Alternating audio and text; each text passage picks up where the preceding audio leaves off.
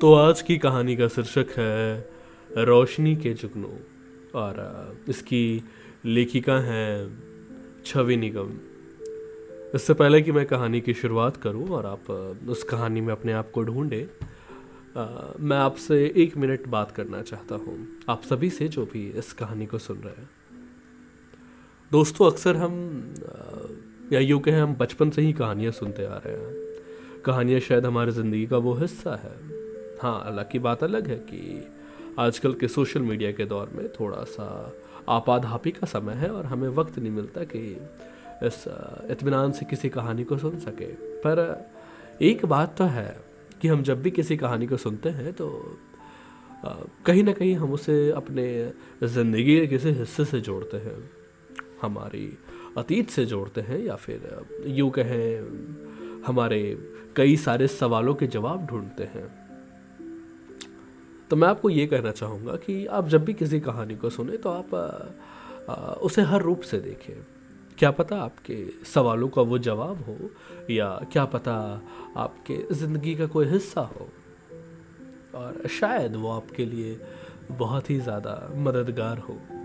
तो खैर इन बातों के साथ आज की मैं कहानी शुरू करता हूँ और मुझे पूरा उम्मीद है कि आज की कहानी आपको बेहतर लगेगी।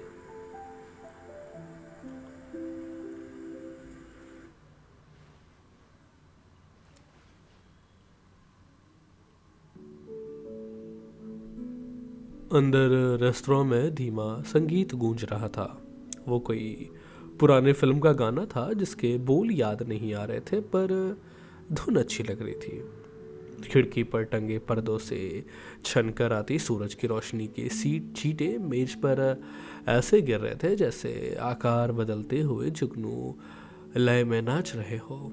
और मैं कुर्सी की पुश्त से सर टिकाए अलसाई आँखों से उन्हें देखी जा रही थी। अपने बगल में खाली कुर्सी को देखने, रहने से अच्छा था कि धीरे से हथेली आगे बढ़ाकर उन जुगनुओं को पकड़ने की कोशिश करना। राघव के इंतज़ार में घड़ी की थमी हुई सुइया को ताकने के बजाय नीले वॉलपेपर पर बने कैंडल्स गिनना मुझे बेहतर लग रहा था। आसपास बैठे लोगों की तरफ़ से मेरी तवज्जो ज़रा भी नहीं थी। सब कुछ वही घिसा पेटा लग रहा था जाने क्यों? पिछले कुछ वक्त से मुझे एक ही लीक पर चलती ज़िंदगी उबने लगी थी। हर चीज़ इतनी रूटीन हो चली थी कि अब नीरस लगने लगी थी। एक जगह अगर ज़्यादा समय पानी तक ठहर जाए तो वो सही नहीं रहता। लेकिन यहाँ तो हमारे सात साल के शादीशुदा रिश्ते में अब अजीब सा ठहराव आ चुका था। लगता था जैसे हमारे प्यार में अब एक मोनोटोनी आ चुकी है। एक ऐसी प्रोडिक्टेबिलिटी जिसमें एक दूसरे के बारे में जानने को कुछ नहीं बचा था। जैसे मैं जानती थी कि किसी ज़रूरी मीटिंग में फंस जाने की वजह से राघव आज भी देर से आएगा। उसने भूरी रंग की किसी शेड की शर्ट पहनी होगी, उसका मस्क वाला डिओड्रेंट होगा और बालों की बाएँ मांग को डिस्टर्ब करती लट माथे पर झूल रही होगी। मैं उसे देख मुस्कुराऊँगी ज़रूर, पर मेरी धड़कनें बेकाबू नहीं होगी। हालाँकि हम यहाँ लंच पर अपनी शादी की सातवीं सालगिरह अकेले सेलिब्रेट करने आए हैं।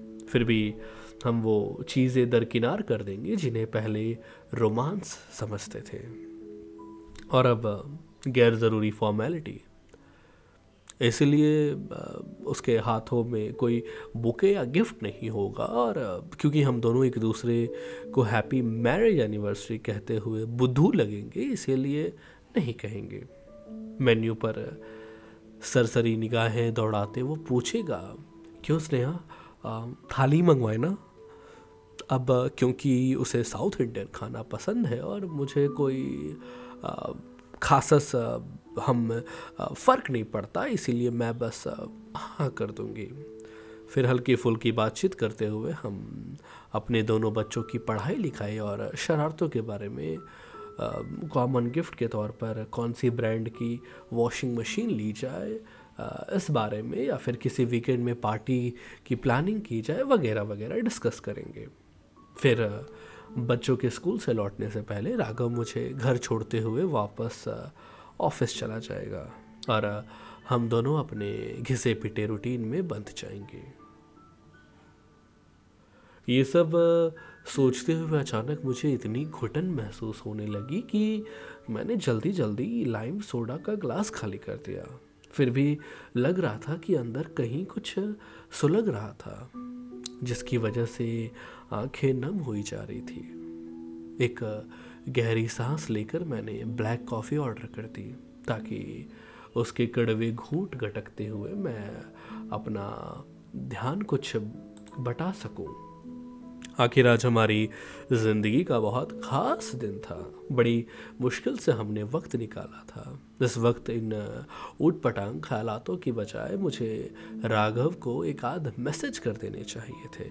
बच्चों की पसंद की दो तीन रेसिपीज़ सोचनी चाहिए थी। कम से कम आज रेड लिपस्टिक का एक कोट तो लगा ही लेना चाहिए था। लेकिन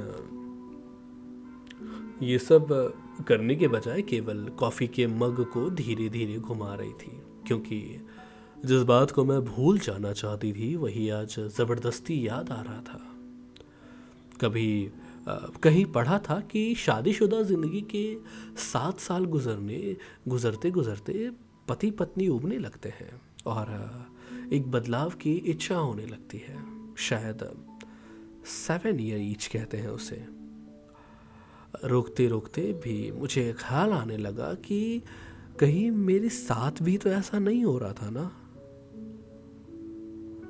गर्म कॉफ़ी मेरे हाथ पर छलक गई और होठ भीच गए। ऐसा नहीं हो सकता। राघव को आज भी मैं उतना ही चाहती थी जितना सात साल पहले।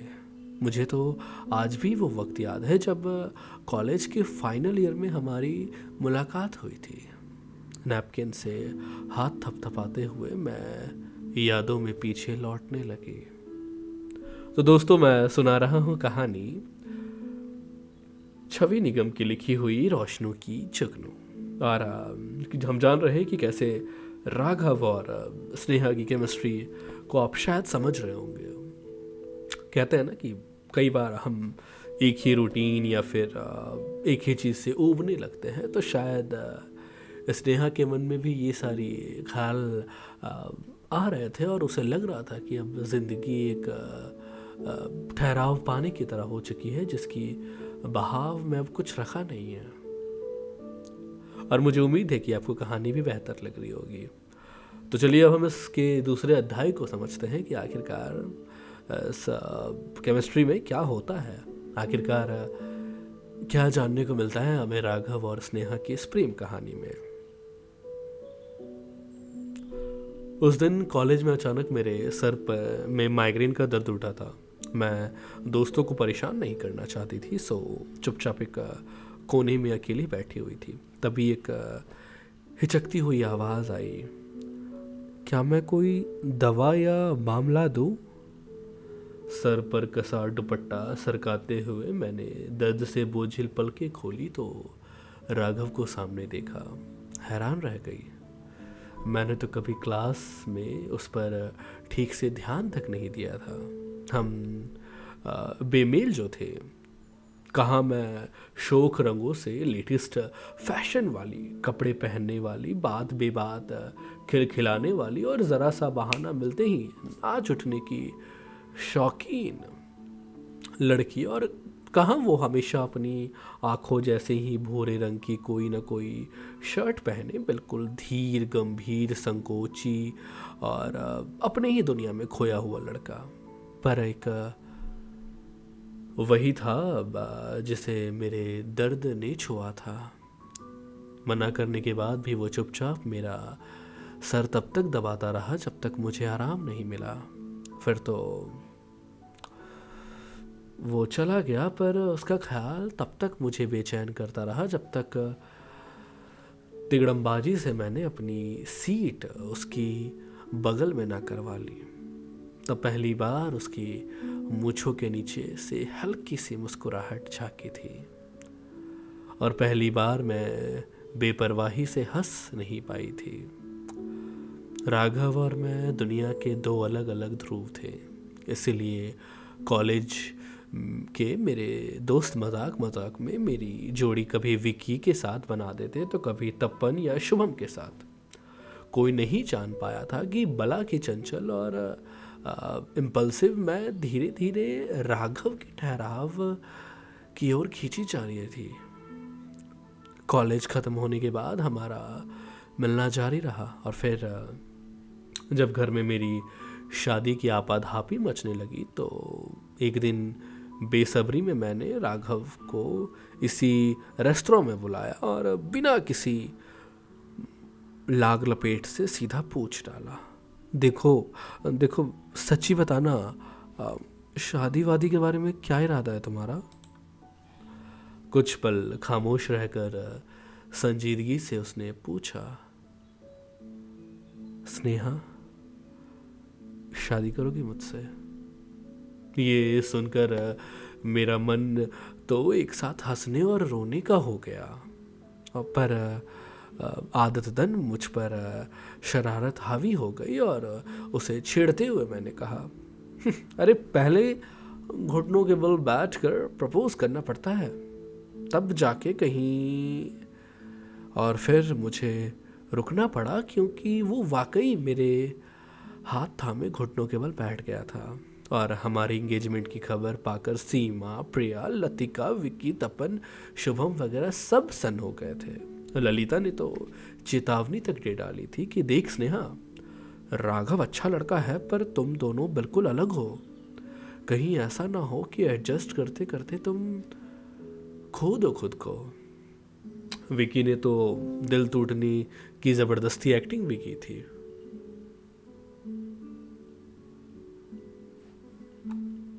और फिर वक्त तो किसी खूबसूरत चिड़िया की तरह उड़ता चला गया। शादी के शुरुआती दिनों में मेरी ही मनमर्जी चला करती थी। कभी कोई अनजान गली लुभा जाती तो मैं उसे वहीं खींच ले जाती। चलो ना राघव, देखे ये रास्ता आखिरकार निकलता कहाँ है? मुझे रोकने की उसकी कोशिश नाकाम होती और हम घंटों भटकते रहते हैं। मैं नई नई रेसिपीज़ ट्राई करती और बेचारा वो बाद में छिप छिप कर एंटासिड्स निकलता। लेकिन फिर बदलता वक्त धीरे धीरे मुझे ही बदलने लगा। और फिर बच्चों के आ जाने के साथ पुरानी अलमस्त और बेपरवाह स्नेहा पूरी तरह गायब हो गई। पहले दिन में सौ मैसेज भेजने वाली। मैं अब राघव को देर शाम लौटा देख रुआसी होकर पूछती